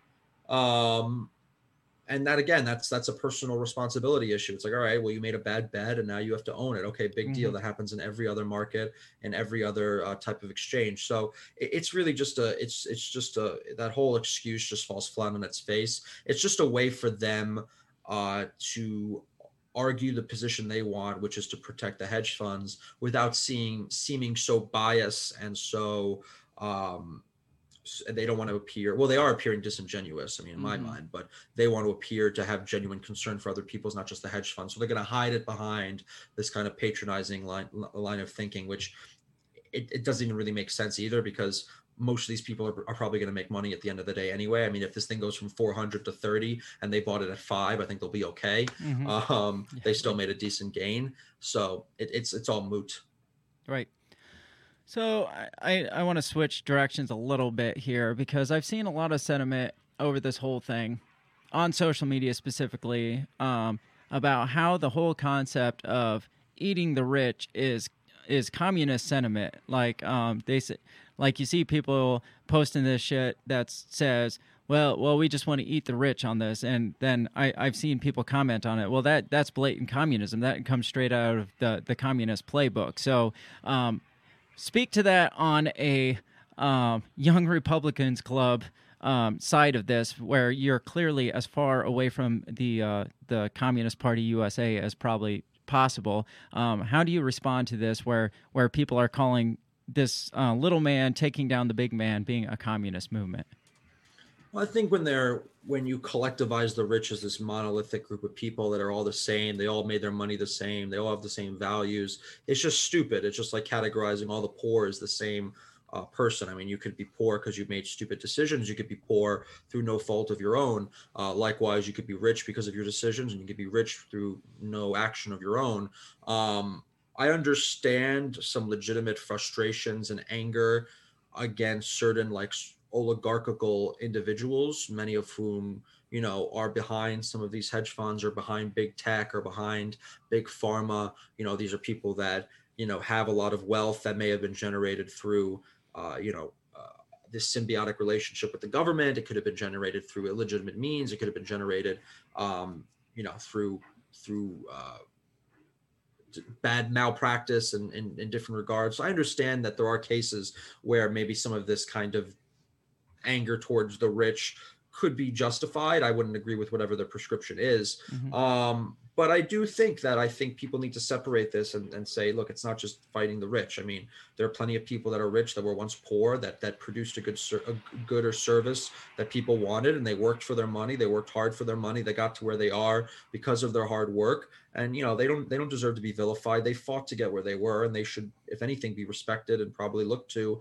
as guidance in your own life. Um, but I do think we've had this situation going on in this country with this overall managed decline where we have a generation of young people that are going through a period where they're not going to be as wealthy as their parents or their grandparents. They're going to have less economic opportunity. They're going to have less purchasing power. They're going to make less money. Um, they're not going to have as, as good of a lifestyle in general. And I think it's creating a, a, lot of frustration. I think it's creating a lot of anger, and they don't know where to direct it because it's it's hard to really pinpoint uh, how we got here because it's it's a, it's just an amalgamation of tons of different uh, variables and policies and politicians over the last few decades that got us into a position where so many people are so pissed off. Um, so I wouldn't I wouldn't look at the people saying eat the rich and all these general kind of anti upper class sentiments and just blow it off. I would say, well, why do they feel that way? What got us into this position that they're so angry? Um, rather than you know inspiration inspired or or hopeful. I mean usually a young person should be hopeful about the future not you know not not angry or dismayed at the future. I mean if we're in that position we have to reevaluate society. There's probably something wrong. Mm-hmm. um, but i think you can use populist rhetoric which i think the populist right is doing to capture a lot of their frustrations and funnel it productively into policies and ideas that could actually better themselves. I think that what the left does and they've done effectively is they've taken a lot of people's genuine frustrations and anger towards elements of society and they've weaponized it into stupid bad policies that the left advocates. Mm-hmm. the right needs to do the same thing. The right needs to go to them and not just have boilerplate slogans and not just tell them you know pick yourself up by your bootstraps or whatever which you know i obviously agree with but they can't just approach it kind of dismissively. They should they should see this genuine angst in society and see okay well this is an opportunity for us to show them a different vision. And that vision could be done if you you know support what we're trying to do and weaponize it. But i think there's a lot of people that are a little short-sighted in that regard and they much rather just dismiss a lot of this anger and just say you know you're stupid you're dumb you don't know what you're talking about which i i i just i do not support. Mm-hmm. i think there are a lot of people out there that have genuine anger and they may not be able to articulate a policy position they may not be able to understand why they feel this way but they're not necessarily bad people right hopefully that makes sense. I don't know. Oh, it definitely does. Um, in today's country and today's political climate, everything is so polarized to where if if you're on one side and somebody on the other side says the same thing, like obviously there's an issue there. Um, like um, that that's just the the the atmosphere we've we've built up, especially throughout the whole presidency of Donald Trump. If the left saying one thing, the right goes against it, whether they agree with it or not. In this case, we have people like um, AOC and Bernie Sanders coming out in support of this whole Reddit movement, and then we have people such as yourself on the right that are in support of this movement. And I don't think people know how to wrap their their brains around people on one political spectrum agreeing with something that the other side is doing. Like we we have been so uh, processed to not understand that because we're so um, hyper uh, polarized right now. That um, h- how do you how do you explain that away? Because obviously, some people are going to say, well, they have their own agenda in all of this, and you have your agenda in all of this, and you're not even on the same side here. Is there a, is this the middle ground between the two sides, or is there two separate agendas going on right now? Well, I think there's the, the the the phenomenon you're describing, this kind of hyperpolarization, and then when you actually have a common ground, it kind of is a little shocking to people. That's happening, and it's being compounded by the fact that we're also going through a political realignment um, where where where positions of the parties and and the general ideologies are shifting somewhat, and not everyone is up to speed on that. Not everyone has has really grasped that yet. So when when an issue like this pops up with Reddit and the and the and the Reoccupy movement, it's creating a lot of mass confusion um, and just just they're not they're, they're scratching their head. Um, but I do think um, you know even if we may understand that there's a problem and we may understand that this is wrong, um, we should at least be able to come to that sort of agreement and then we can save the policy prescription for later. And that's what kind of the the movement downtown was. It was basically listen we all disagree with what's going on. You guys may have a different path for how to fix it but at least we both share the same sentiments in terms of something needs to be fixed. Mm-hmm. so let's focus on that. Let's build attention for that united as a single front and when we have to cross the bridge about policy, we can cross the bridge about policy, but at least up until that point, we've been civil, and maybe we can use that civility uh, to create some positive discourse for getting over the policy bridge. So if you break it up like that, I think that could be a sort of a, a pragmatic political solution. Um, but you know, who knows? Maybe I'm being too optimistic. Right. But even then, if we can get if we could get at least to the bridge, uh, that's better than you know arguing the whole way along, which right. does nothing for anybody. I think this is like the scariest scenario for like big tech or media, uh, the the mainstream media or even politicians is the fact that um, everybody is collectively kind of coming together on this um, when we've been so divided and just fighting amongst ourselves for uh, for years now, decades now, and it's just like all of a sudden, hey, we have a common enemy here, and um, uh, let's all let's all hyper focus on on this issue right here and all regardless of your political opinions or or what side you want to take um, we can all agree that that's bad. Let's go after that. And um, that's a power that I don't think uh, mainstream media or big tech or anybody can stop once it gets rolling, and and that is being seen here this last week. This thing has um, become way bigger than just the whole GameStop scenario because it as you mentioned bill this is now moving into like silver. People are like supposedly going after uh, silver because it affects the big banks specifically which i don't know if that's a smart move or not but you got um, um, this is just kind of just snowballing it is what it seems like. And um, that's just a matter of of a few days, what like five, six days, uh, where people are just like coming together um, across party lines and saying that hey, something bad is going on and we need to expose this. Yeah, and it scares the hell out of them. Yeah. Yeah. No, it's a, it's a scary thing for anyone who's who's in a position of power. I mean, the best best strategy those who are in power have is divide and conquer. I mean, that's what mm-hmm. uh, Caesar did when he took over Gaul uh, you pit people against each other, you keep them distracted, you keep them squabbling over things that don't matter, and you keep their attention away from things that do matter. Um, and I think they've done that pretty effectively. And I think uh, big tech and, and other sources of media have been able to influence people and, and shift perceptions and uh, you know change their opinion on many things and focus them on the wrong areas on boogeymen and mm-hmm. scapegoats mm-hmm. and uh, and trivial things while ignoring uh, you know, the, the real issues of our day, which is really we're facing a societal managed decline. Um, and we're, we're, we're getting, you know, we're having a society that's becoming increasingly divided uh, in terms, especially in economic, socioeconomic terms. Um, but if you keep them distracted and you keep them confused, uh, no one can really pose an effective resistance uh, to your, you know, machinations.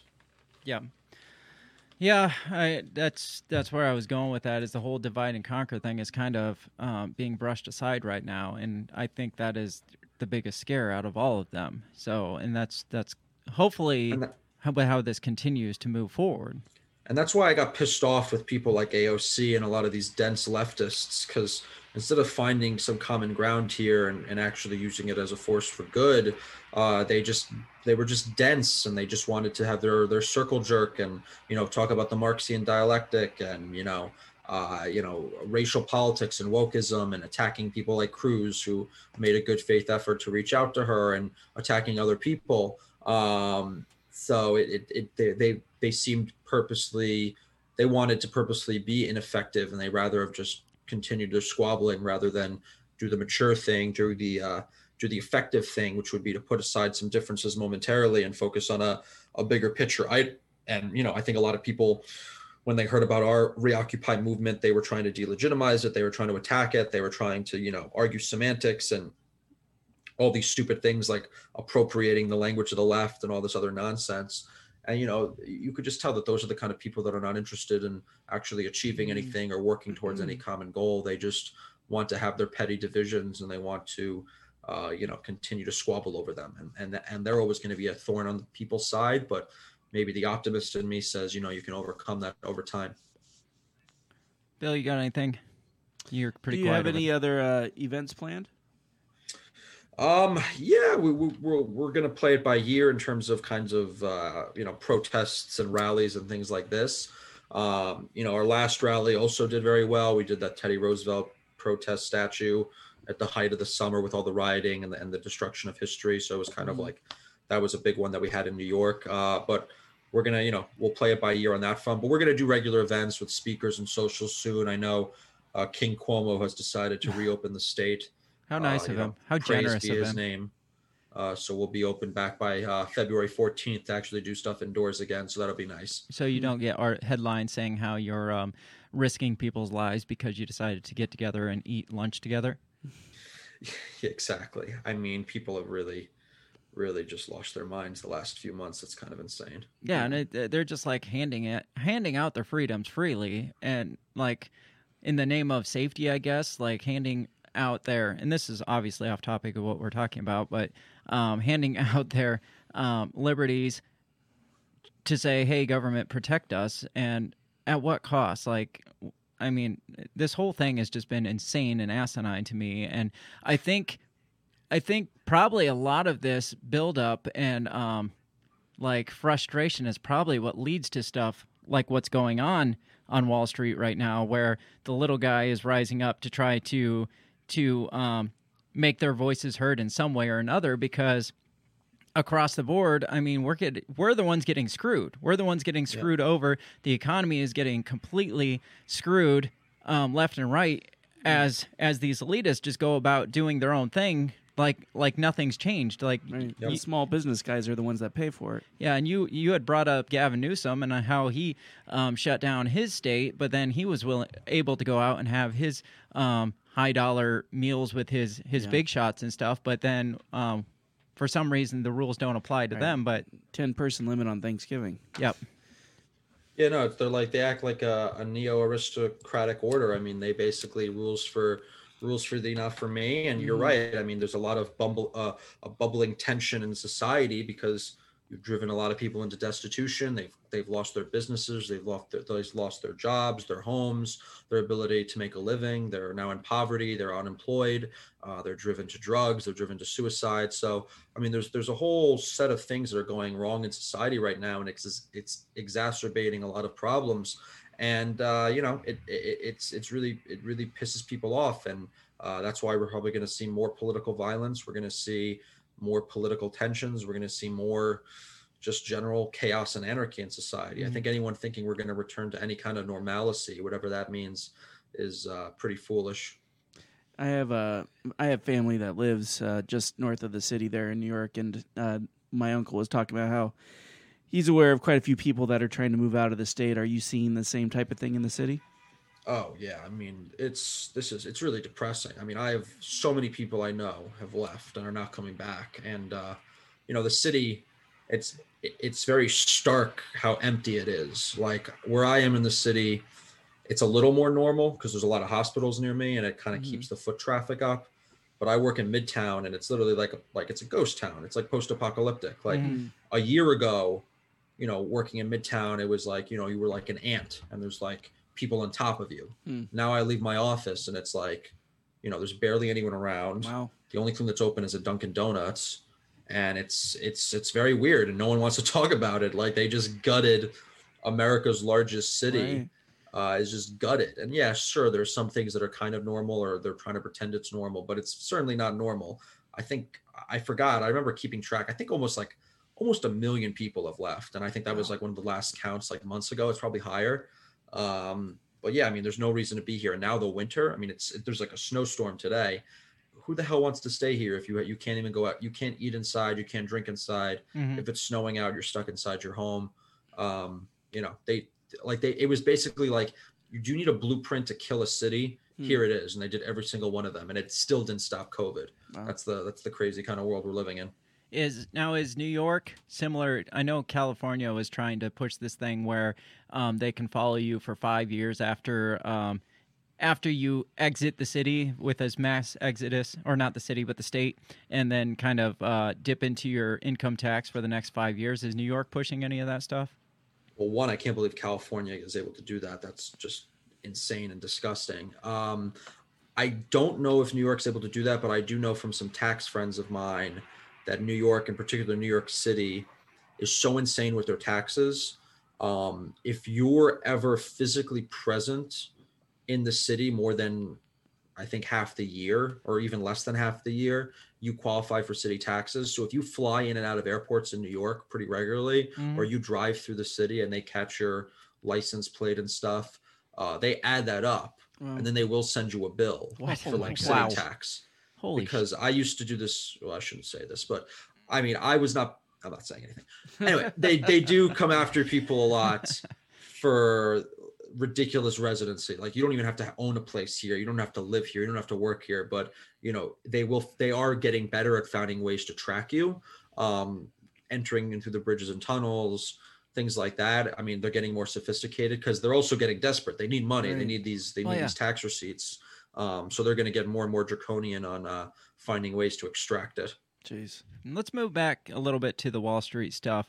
Um, do you see this? Because people are like the mainstream media is pushing this um, whole scare tactic that this is going to crash the markets and this is a bad thing. You guys got to stop this because um, of the implications of this. Do you see this crashing the market? And if it does, do you see this as a bad thing if we crash uh, an artificially inflated market in the first place? I mean, obviously bad stuff will come if you crash it. I mean, depression will come or a recession or what have you. But is it a bad thing to expose um, the corruption and deal with the pains of it to build up something that's actually legitimate, or or do we follow these scare tactics and be like, oh, oh we better back off of this because we might um, pop this volatile bubble that they keep calling it? Uh, I think you know with uh, with the market. I mean, I, I do agree with you. I think it's mostly been a bubble uh, for a while, and I don't think it's necessarily reflective of the economy at large. I think there are factors that work in the stock market that uh, do not make it necessarily reflective of underlying economic conditions. Um, but if we can agree that it already is a bubble, a bubble is inevitably going to pop. Um, so whether it is this GameStop, you know, infection or some other cause, it's going to pop eventually. And if you can accept that as reality, you would pro- would probably want, from just like a utilitarian perspective, for that pop to come sooner, um, because the longer you wait, the bigger the, the bigger the bubble will get, and the worse the, the explosion will be. Um, but I don't even necessarily think I agree that this GameStop thing is going to cause a bubble. I think it's a very concentrated, kind of isolated incident. Um, and I, I think it'll correct itself in time. I don't think it's going to have impacts on the broader market. I think the only things that will have impact on the broader market is continuing to keep the economy closed, continuing to, uh, you know, do dis- do destructive laws and executive orders to hurt the economy. I don't think it's the GameStop Reddit guys. Mm. I mean, I'm sure the media will probably try to paint that picture now. Maybe some of them know that there is a crash inevitable with all the printing of money, Right. all the policies over the last year, that they're going to run ahead of this story by trying to preemptively claim it was Reddit in order to, you know, forever solidify in the minds of people that it's the evil Reddit guys that Mhm. caused the economy Yeah. to crash. That's what Uh, I. but I mean, but I think even if, if if I think we all can agree we're in a bubble. So if we are in a bubble, pop it sooner rather than later. I think you have to take the hard medicine. It's the medicine you have to take. I mean, it's like you know, it's like getting off an addiction. It's like getting off. It's like uh, taking a taking a really rough drug in order to, to cure your disease. I mean, there's Mhm. going to be some side effects, there's going to be some symptoms, but in the in the long term, it's going to be better. I mean, that that's just the way of life. It, it's no different for the markets. Yeah, I, you made me think of when you were saying that um, how how convenient for them for this to happen right now. If if the economy is about to burst due to like all these shutdowns and stuff, and if it is about to crash, how convenient it is for them to to point the finger over at the Reddit guys and be like, "Look what this thing caused," even though it was on its way there anyway. Um, the same media that's been pushing for small businesses to be shut down for the last nine months are the same media that's like, "Oh, be careful, we're going to cr- crash the economy here." it, it's convenient for them. It's kind of it's kind of like um, um, I heard somebody pointing out how it's convenient that Biden's wanting to reopen the economy at the same time that he's uh, shutting down a lot of these union jobs. So um, there's this kind of artificial like spike in employment, even though hundreds of thousands of people are getting laid off at the same time. But but you don't see that because you reopen the economy at the same time. So it's just like a convenience factor that one thing coincides with the other. So you can point your finger at something else No, it's it's genius. I mean that that's spot on. It's like a game of charades, and uh, what Biden's doing, what the media's doing, um, and I hope hopefully people can wisen up to it. I do think a lot of people have become uh, kind of desensitized to some of their propaganda and their gaslighting. Uh, so if they were to attempt to kind of paint that picture, I think there's a large segment of the population that, and I think this is a healthy thing. I think a skeptical society is a healthy society. Um, I think there is a large segment of the population that and it's growing are just not going to buy into whatever narrative they tried to set into motion. But that's that's what the left and that's what the, the these guys always are so good at. They they are good at creating narratives and pushing it forward. And i think a lot of people on our side particularly you know more institutional republicans are always trying to uh, argue and work within the frame that the left sets up within their own narratives. And that's when you're always going to be bound to lose the argument. You're always going to be end up looking stupid. You're always going to end up with the shorter end of the stick.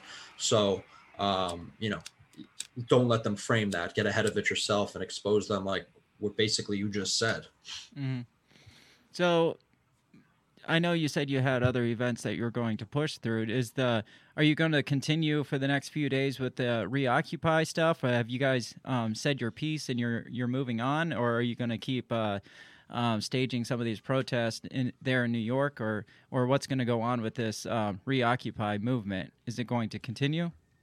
We'll follow the news cycle uh, depending on where things go. I mean, this week should be telling uh, in terms of what happens. I mean, if there's some more kind of uh, draconian slapdowns like we saw with the shutting down of trading, I think that would warrant, uh, you know, doing more protests. Um, but if if it looks like they may allow uh, some of the trading to be re-eased, uh, not sorry, to be eased up again, and they would allow it, um, and it could kind of quote unquote return to normal. Um, if that happens, it's probably going to kind of lose any kind of momentum for any more protests. But we'll have to wait and see to see what they do. I mean, I don't think this story is is done necessarily. Um, I think it's going to continue to play out, and uh, if they do something crazy again, we'll we'll have to do something crazy as well, and I guess show up down there again.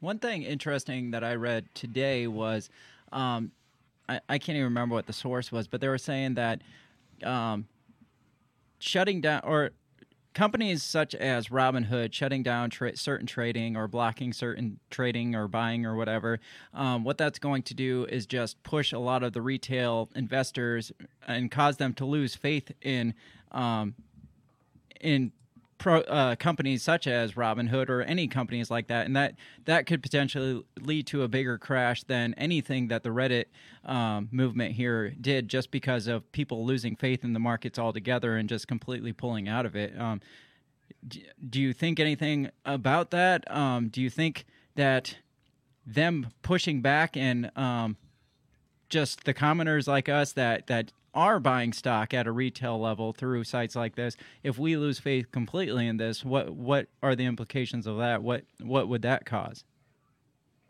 I think they would love nothing more than people to lose faith and become apathetic and become doomers and gloomers. I think it's a it's always a stupid response just to kind of throw your hands up and just give up. I think it's mm-hmm. kind of a form of nihilism and it's kind of just really defeatist and it, it, doesn't it doesn't accomplish anything. And you know even if you're up against the worst of odds i would rather go down swinging than just kind of uh, just getting letting ourselves be rolled over.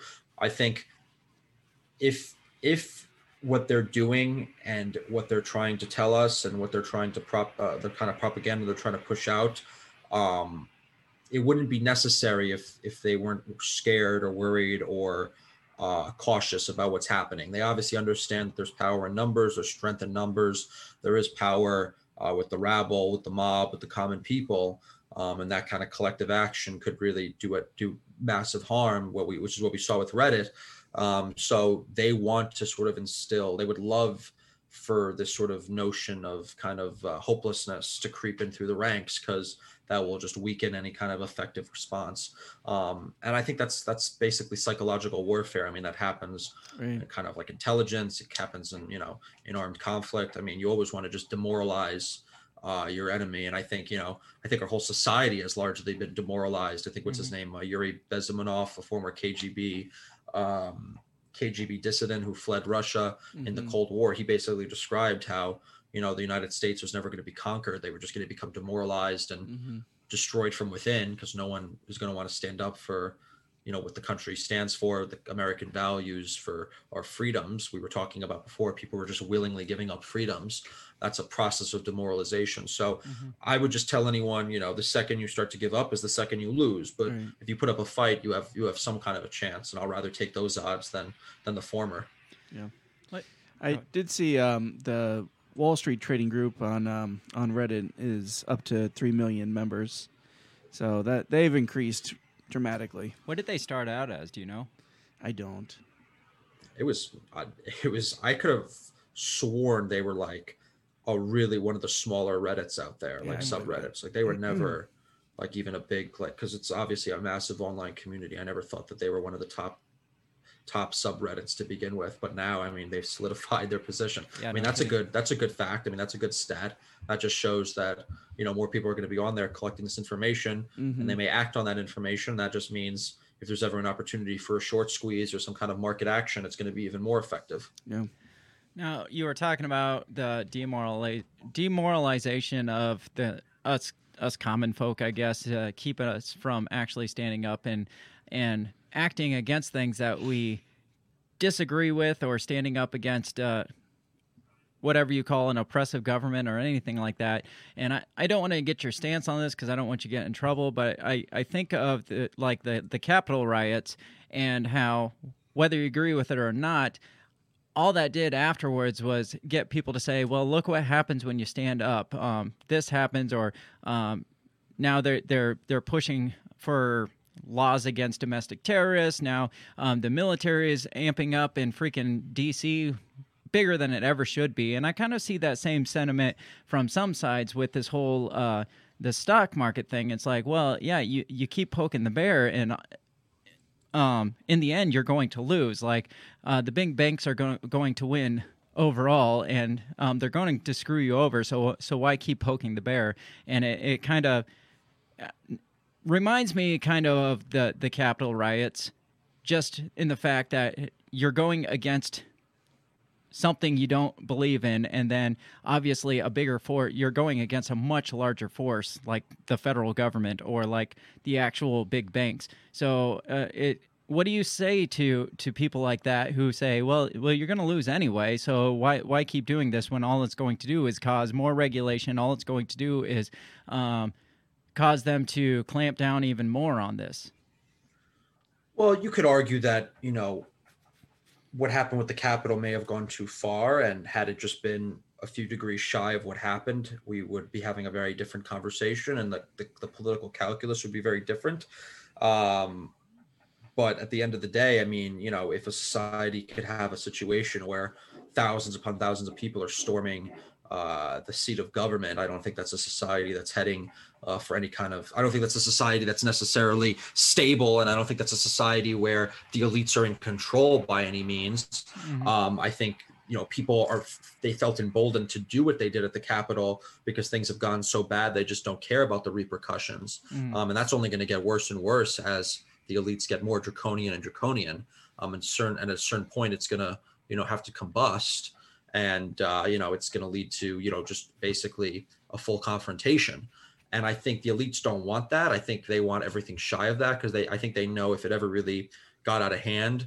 Uh, basically, if, if if the whole country looked like what the Capitol did, um, they would end up eventually losing. I mean, that would create obviously a lot of issues. There'd be a lot of death. There would be a lot of misery. There'd be a lot of just utter destruction. Um, but the elites just want to basically push things up to the line as far as they can without actually crossing it.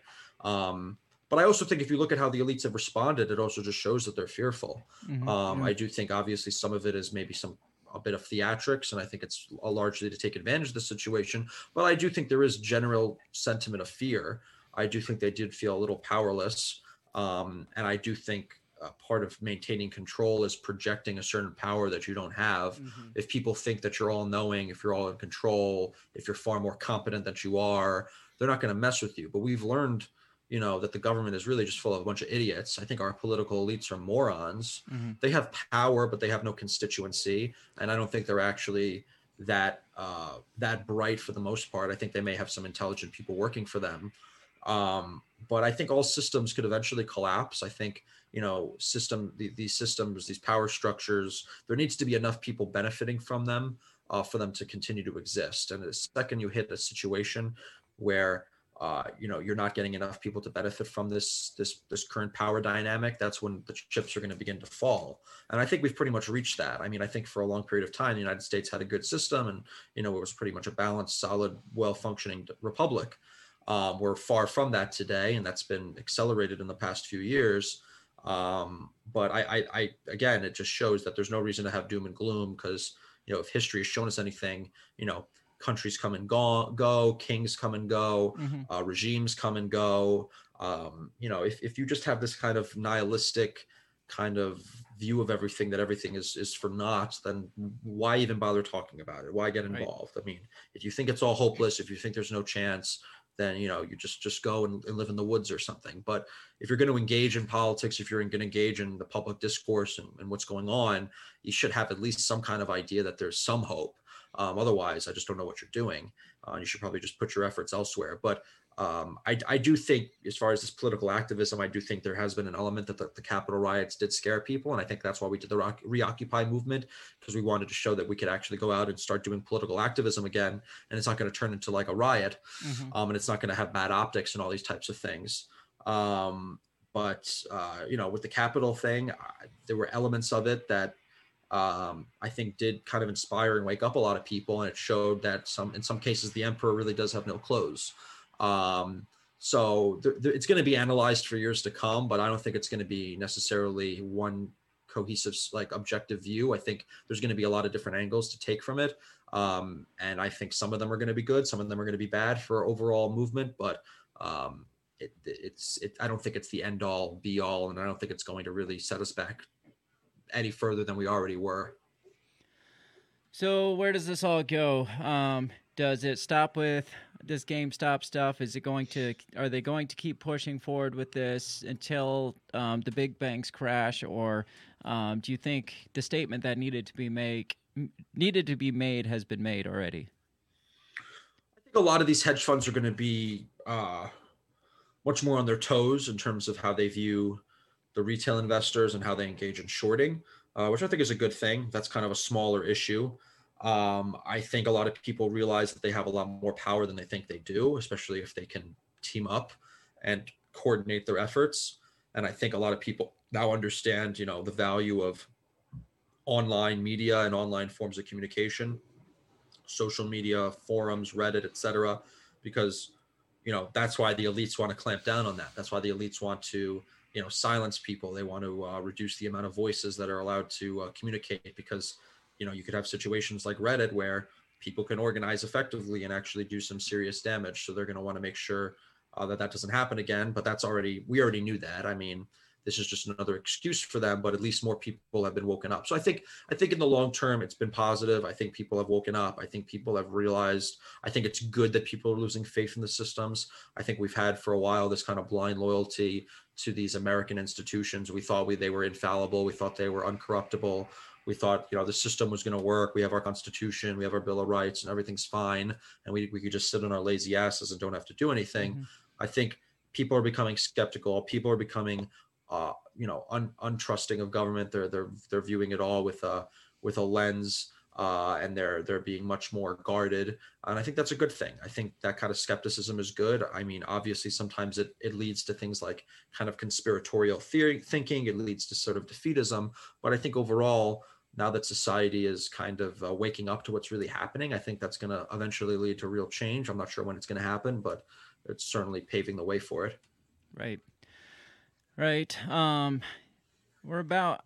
We'll probably let you go here pretty quick, but um, do you you had mentioned how politi- politicians should should jump on this thing because it's a slam dunk for them. Um, sh- like what what direction should politicians go for this? Like, um, how should the Republican Party, even the like people on the Democrat Party, how how should they jump on this? Besides, minus um, the people that are calling for regulation of this, what would the direction of a politician be if they actually want to capitalize on this? They should call for investigations, for subpoenas, for prosecutions. They should, uh, you know, request to see information related to the phone calls, the text messages, the emails, to see if there was kind of a cartel-like behavior, if there was like sort of collusion, if this was all kind of orchestrated behind the scenes. Uh, they should look into the financial records. Um, I think that would be a first good step, and I think that would get them a lot of positive uh, press and a lot of praise from the public. Mhm. And I think they should come out very clearly in favor of Reddit. Um, and they should say that there was nothing wrong that was done and that they should, you know, actively go to the media and defend Reddit and defend the little guy and push back against, you know, the people that are trying to claim that these guys are the bad guys here. I think those are two little, I think those are two pretty simple, straightforward steps that don't involve legislation, regulations, growing the size of government that Mhm. uh, would enable them to really take the right side of this issue and and and maximize it for political gain. I think you know if if you if someone you know if someone could just come out and be the champion for them, uh, who is an elected official, I think they will be the first to gain the most windfall, and every successive person after whoever that is will also uh, gain from it as well. Um, so it's just going to take someone with some moral courage to step forward, as it normally does, and then that will kind of be a domino effect. I think.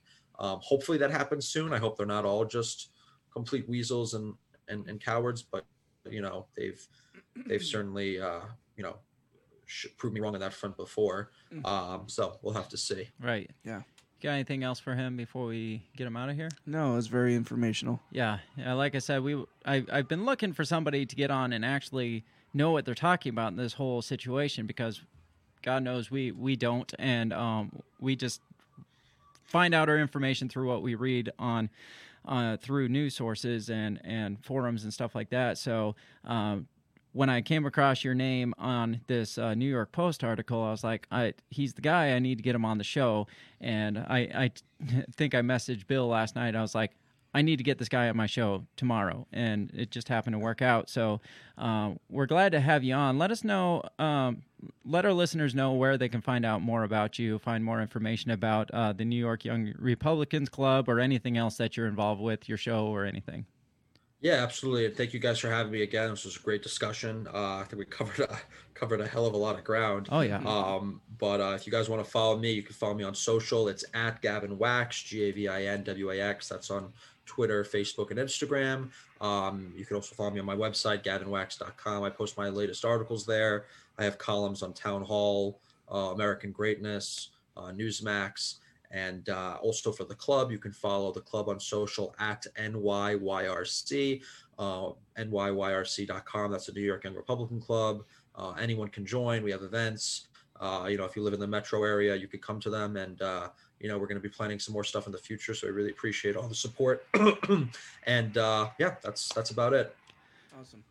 Very awesome, very good. I, I again thank you again for coming on the show, um, clearing some stuff out, up for us. And like you said, we covered a ton of ground that um, we would have had no idea where to even go with. So um, I think this just starts a conversation going with with us commoners and and the direction we should be moving. Um, how how the country as a whole should be focusing on this, and um, so so I'm glad to to get your take on that and get those angles of it. So um, thanks again for coming on the show.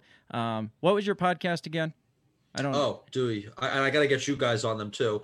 Uh, the Waxcast podcast. Uh, we're on Spotify, Google, Stitcher, uh, you know, everything you can imagine, and that's waxcastpodcast.com. I I record whenever I'm free, and uh, it's just like this kind of long form interview formats, Mhm. politics, economics, culture, philosophy, and uh, you can tune in. We also have it on YouTube. You can watch the video ones or the audio ones on the podcast site. So I appreciate any uh, subscriptions and five star reviews on Apple. Absolutely. So definitely check out Gavin's podcast there. If uh, if you like all the stuff we talk about here, you can uh, move that conversation over to his podcast and find out probably a, a whole lot more information than what anything we could ever cover here. So um, check out Gavin's podcast. Check out all of Gavin's um, stuff he's got going on with the Young Republicans Club and and and the Reoccupy movement. the Reoccupy movement. If uh, that, I mean, check it out, read into it because, like I said, I didn't even know, hadn't even heard about anything about this until like late last night. I was up